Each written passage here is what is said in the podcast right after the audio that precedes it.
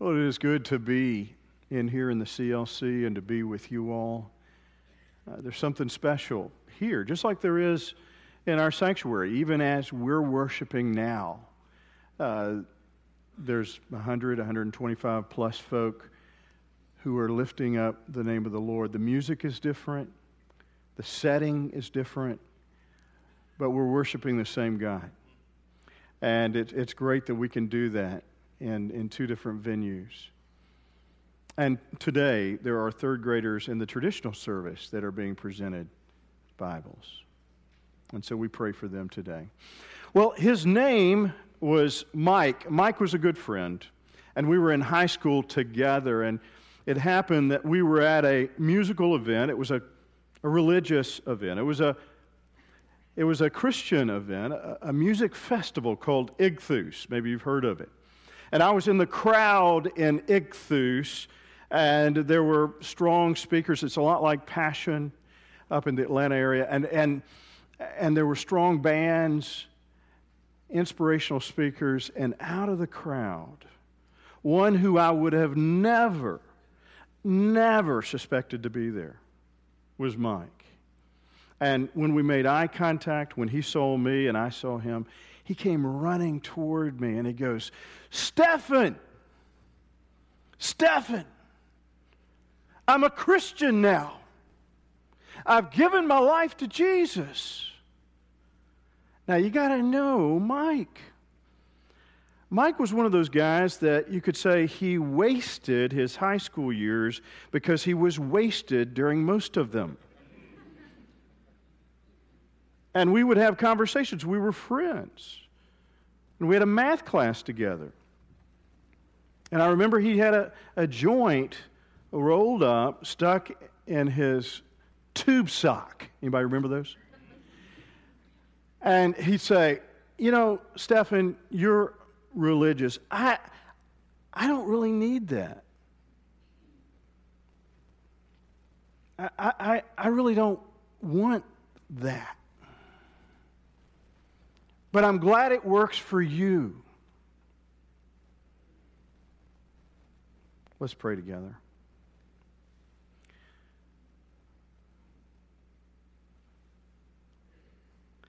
Lord Jesus, we come and move us away from just being in routine in our religiosity. And Lord, seat us firmly in your grace. And let our, our response to you be an outflow of that grace and mercy in our lives. And so take root in us. And if there's someone here today, Lord, that needs to take that step of faith, to cross that line, we ask that you will use this entire service to set the stage for that as we trust in you. It's in the name of Christ that we pray. Amen. Well, we've been in a series entitled Five Lies, and I've enjoyed this, and you've responded well to this series. Five Lies, we've taken a look at those things that confront us, that deception. And, and here are some of those deceptive one liners. I'm the only one struggling, and we decided that no, there are folks all around you who've moved through some of the things you've moved through, and their support. And in Christ, you're not alone. The wounded healer comes alongside of us. And, and then we looked at I can't change, and we decided that uh, we would use that oxymoron yes, you can't. yes, you can't change. In other words, the yes part of that phrase is our initial openness. But by ourselves, we cannot change. Naturally, we cannot change, and we need something supernatural to work in our lives. And that would be the Lord Jesus Christ and his presence through the Holy Spirit. Last week we talked about, and John brought you a message on the lie, I am a failure. And we decided that just because you may have failed does not mean you're a failure. I love that song that Ashley and the praise team uh, brought us today. It says, I don't have time for regrets. I love that. I don't have time for regrets. I, am going to worship and allow God to continue to renew me. And so I'm going to walk in faithfulness. Maybe success isn't the higher value, but faithfulness, and God will bring the success. But today I want us to look at that lie I don't need religion. Why is it that we find that we live in a day that is very ambivalent, very apathetic towards issues of faith or religion? Well, I've got some notions, and uh, you've got your message notes. I invite you to follow along with me. One may be the unbeliever, the unchurched person may feel as though they're unimpressed by a judgmental spirit. Uh, they feel as though the church has, has uh, proceeded forward and, and has been very negative, and the church is telling us more about what we're doing wrong than what we're doing right, and, they, and they've, they've told us a lot of bad news, and they've not accentuated the good news. And some of that may be true. Maybe the message we've put out there is turn or burn. These one liners. Get right or get left. You got to think about that a minute. And so maybe we've not packaged it in a lot of, you just got it, thank you, a lot of grace. A lot of grace. You know, it's, it's, it's easier if we put the good news out there first. I mean, that's really what the gospel is it's good news, bad news, good news. The good news is that God created us in His image. And He said it was very good. The bad news is we are marred and we have failed. But the good news is that Christ can redeem us. And so, putting that good news up there first, maybe we need to do more of that. But you know, it's hard not to offend when you challenge somebody related to uh, certain attitudes or, or behaviors that are uh, dehumanizing to others and destructive to themselves. And so there's that, that balance. I don't know, maybe, maybe that's part of the problem. Or, or maybe another part of the problem could be that they do not observe any difference in our lives. They've bought into the lie, I don't need religion because they, they don't see anything distinctive about us. They say, You look at your life and you look at my life, and there's not a whole lot that's uh, different. I mean, what are, what are those one liners? You know, you, you meet somebody from Atlanta, you ask them, Where do you work? You ask somebody who's from Savannah, well, they get the, ask, they, they get the question asked, What do you drink? And, and you ask somebody from Macon, and the question is, Where do you go to church? Somebody told me there's 415 churches in Bibb County. And, and so maybe there's this problem, a cultural problem, in that it's so much a part of who we are, we've become inoculated that we can't make a difference. Or at least we're not looking like we do. And so people say, well, you know, you go to church, I go to church, but is there a huge difference?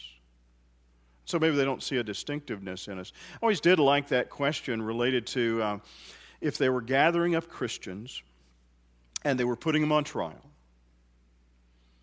for being guilty of living out their faith, would there be enough evidence in my life to convict me? That's kind of scary when you think about it. Would there be enough proof to show guilt that I have walked with Christ? that my life has been radically changed. And so maybe they don't see a distinctive lifestyle in me, or, or maybe it's a lack of, of passion. You know, there's, there's something in all of us related to a spiritual hunger. There is that God shaped void in all of us. And I think in every person, there is a longing to be in relationship with a creator or some divine something. But I wonder if we too have become the frozen chosen.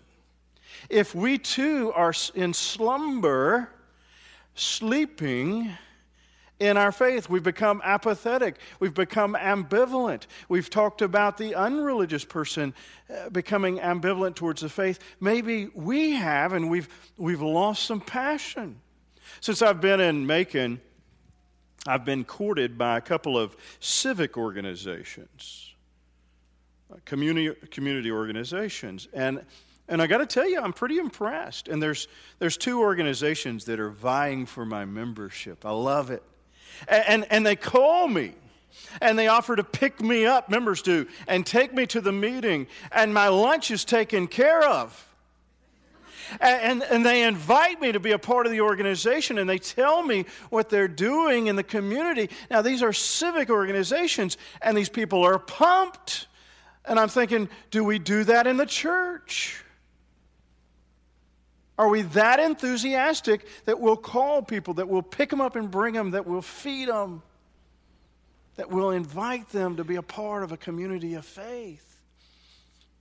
We used to call it evangelism. And so maybe, maybe those who have become ambivalent ha- have struggled with our lack of enthusiasm, lack of passion, because uh, some of religiosity has to do with passion. People will step into a religion if there's something worth stepping into. But otherwise, they ask the question what's the point? So I invite you to look at your message notes because we're going to confront this focus fallacy I don't need religion. And the truth that confronts that lie is this well, when it comes to religion, you've got one. In fact, that was the message that Paul communicated in Athens, Greece, as he stood at Mars Hill.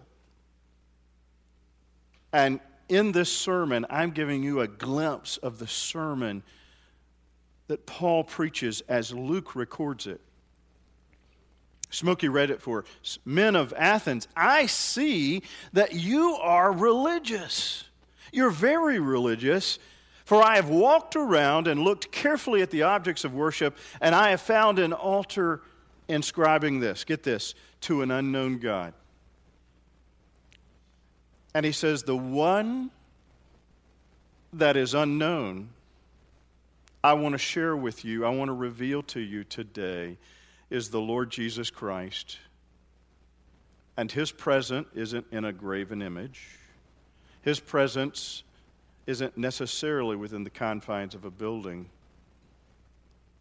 His presence abides in your life. It takes up residence in you. And so when it comes to the lie, I don't need religion. It's confronted with, we're all religious. And Paul says that very well. Eloquently, he says, I, I see that you're very religious. And I think if he saw us today, he would say the same thing.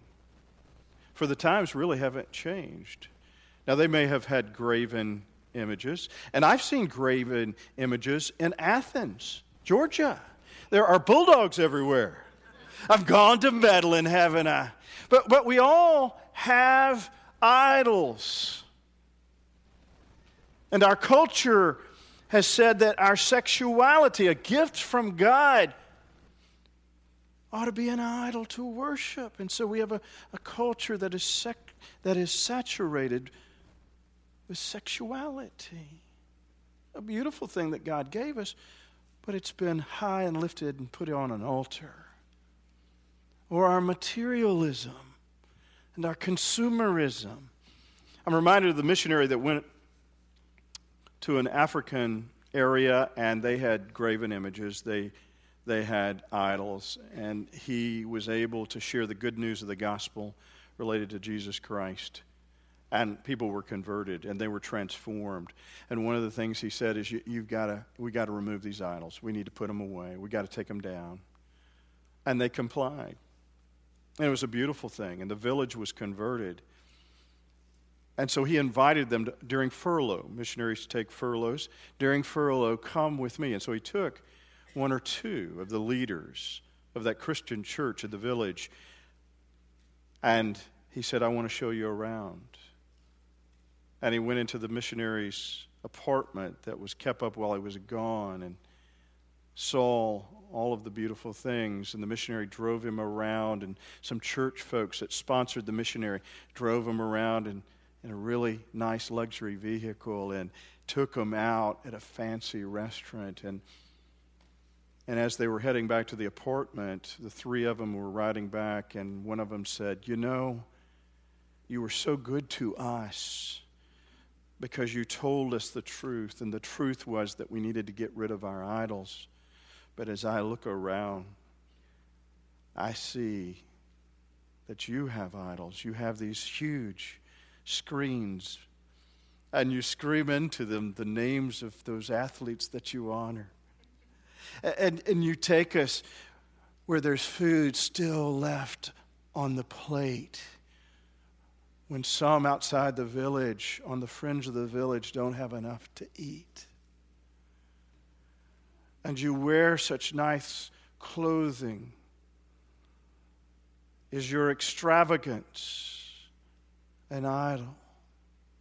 You see, we all have idols. We've, we've even made other persons idols.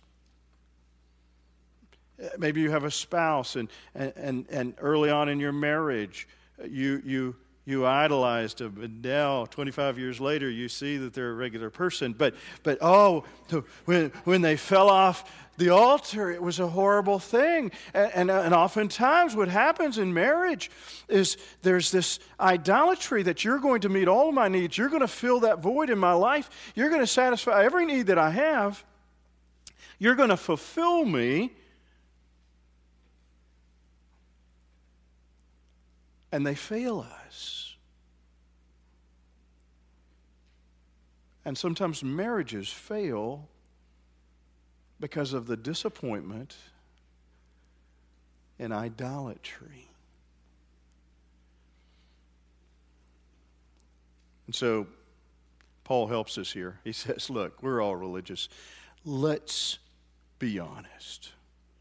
But let me tell you about the unknown God that I can reveal to you that came in such a different way to redeem the entire world and gave his life for you. You see, Jesus did not come to establish a new religion. There were plenty of those. Jesus came to establish a new way of life. John 10 10, Jesus said, I have come that they may have life and that they may have it more abundantly. Do you see that? The wonderful thing about Christ entering our lives, the wonderful thing about us being followers, not just religious, no, followers of Jesus Christ, is that we have quantity of life and quality of life. That you might have life more abundantly. And this new life brings a couple of things. One is it brings a revelation that is greater than reason. You see, religion is simply a human being's attempt to reach up to God in a wonderful way. In a wonderful way, Paul saying this unknown God has revealed himself by coming in human form, dwelling in our midst, having skin on him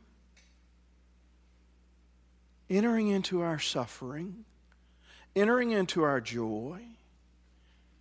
This isn't some cognition or mental development of, of beliefs and regulations. In fact, the Old Testament, the Old Testament, one of its purposes is to show us how men and women followed after God, sometimes failed, but were overcomers. But part of the role of the Old Testament is this it's the law, it's religion, and it points us to the need for something greater.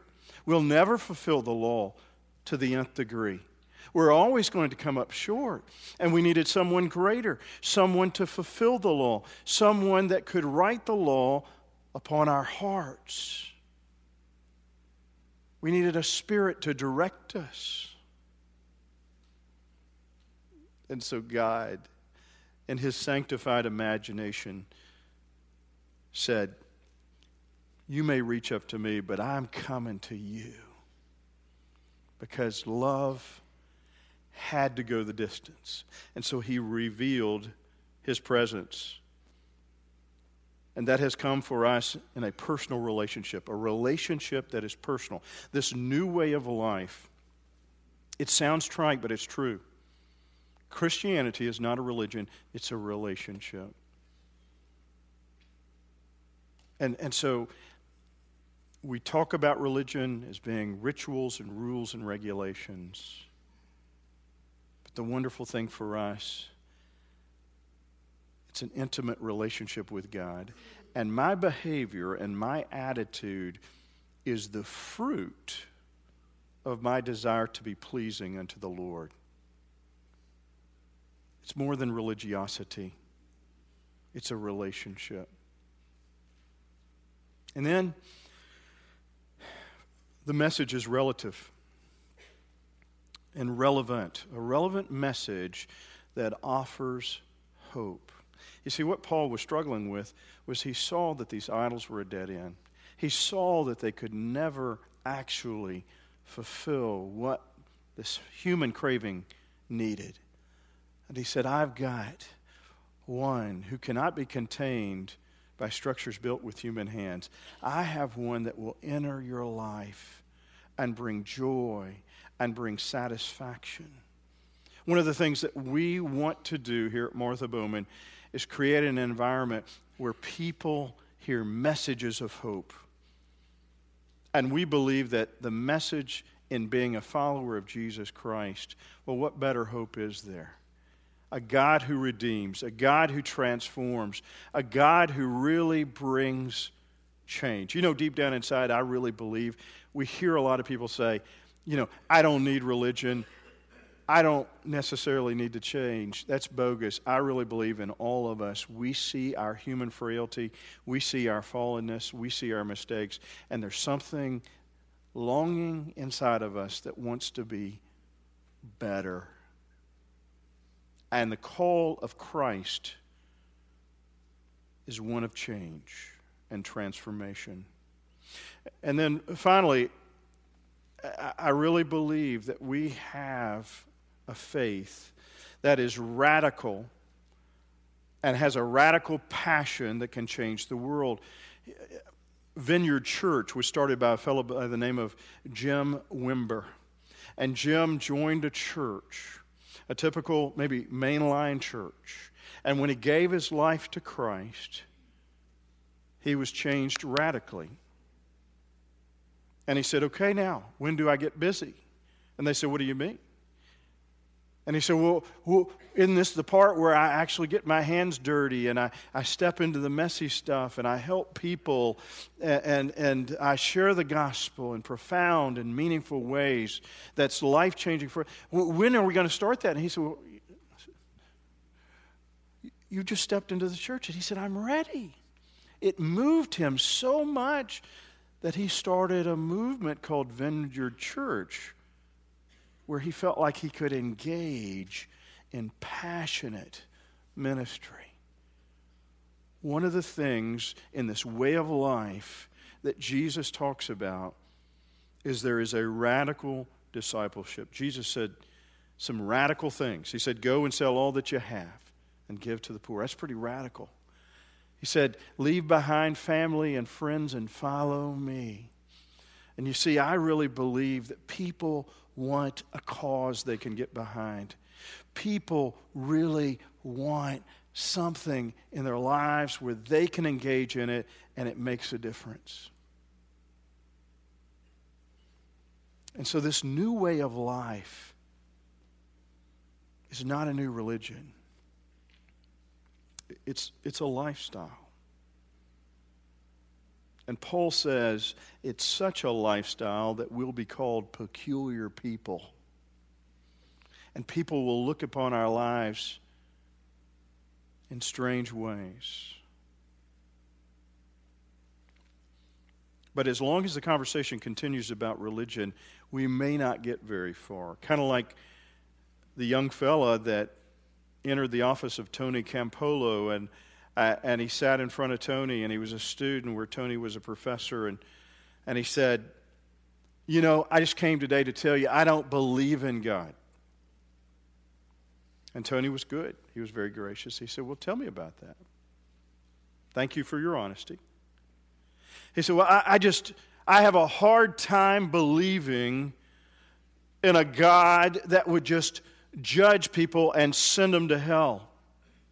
And Tony said, You know, I have a hard time believing in a God like that too.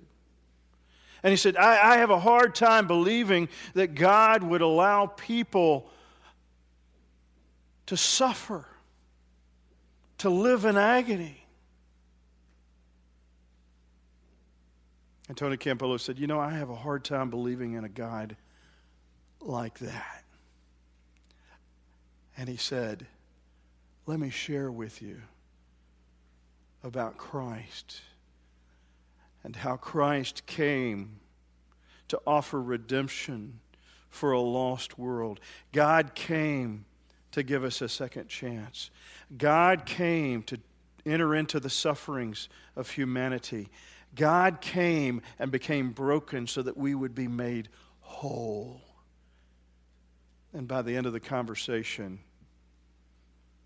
that young man said, I want a God like that. I want a God like that.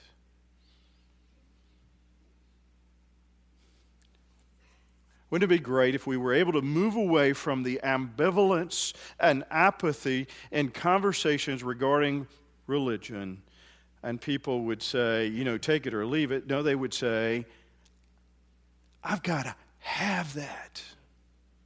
I have got to have that. And that's what Mike said to me. He breaks through the crowd. I'm stunned. He says, Steffen, I'm a Christian now. I've given my life to Jesus. And I, he said, Can you believe it? And, on, and I was cool. On the inside, I was like, You've got to be kidding. But on the outside, I was like, Man, that's awesome. And he said, I remember when you had it and you still got it. And I realized I had to have it.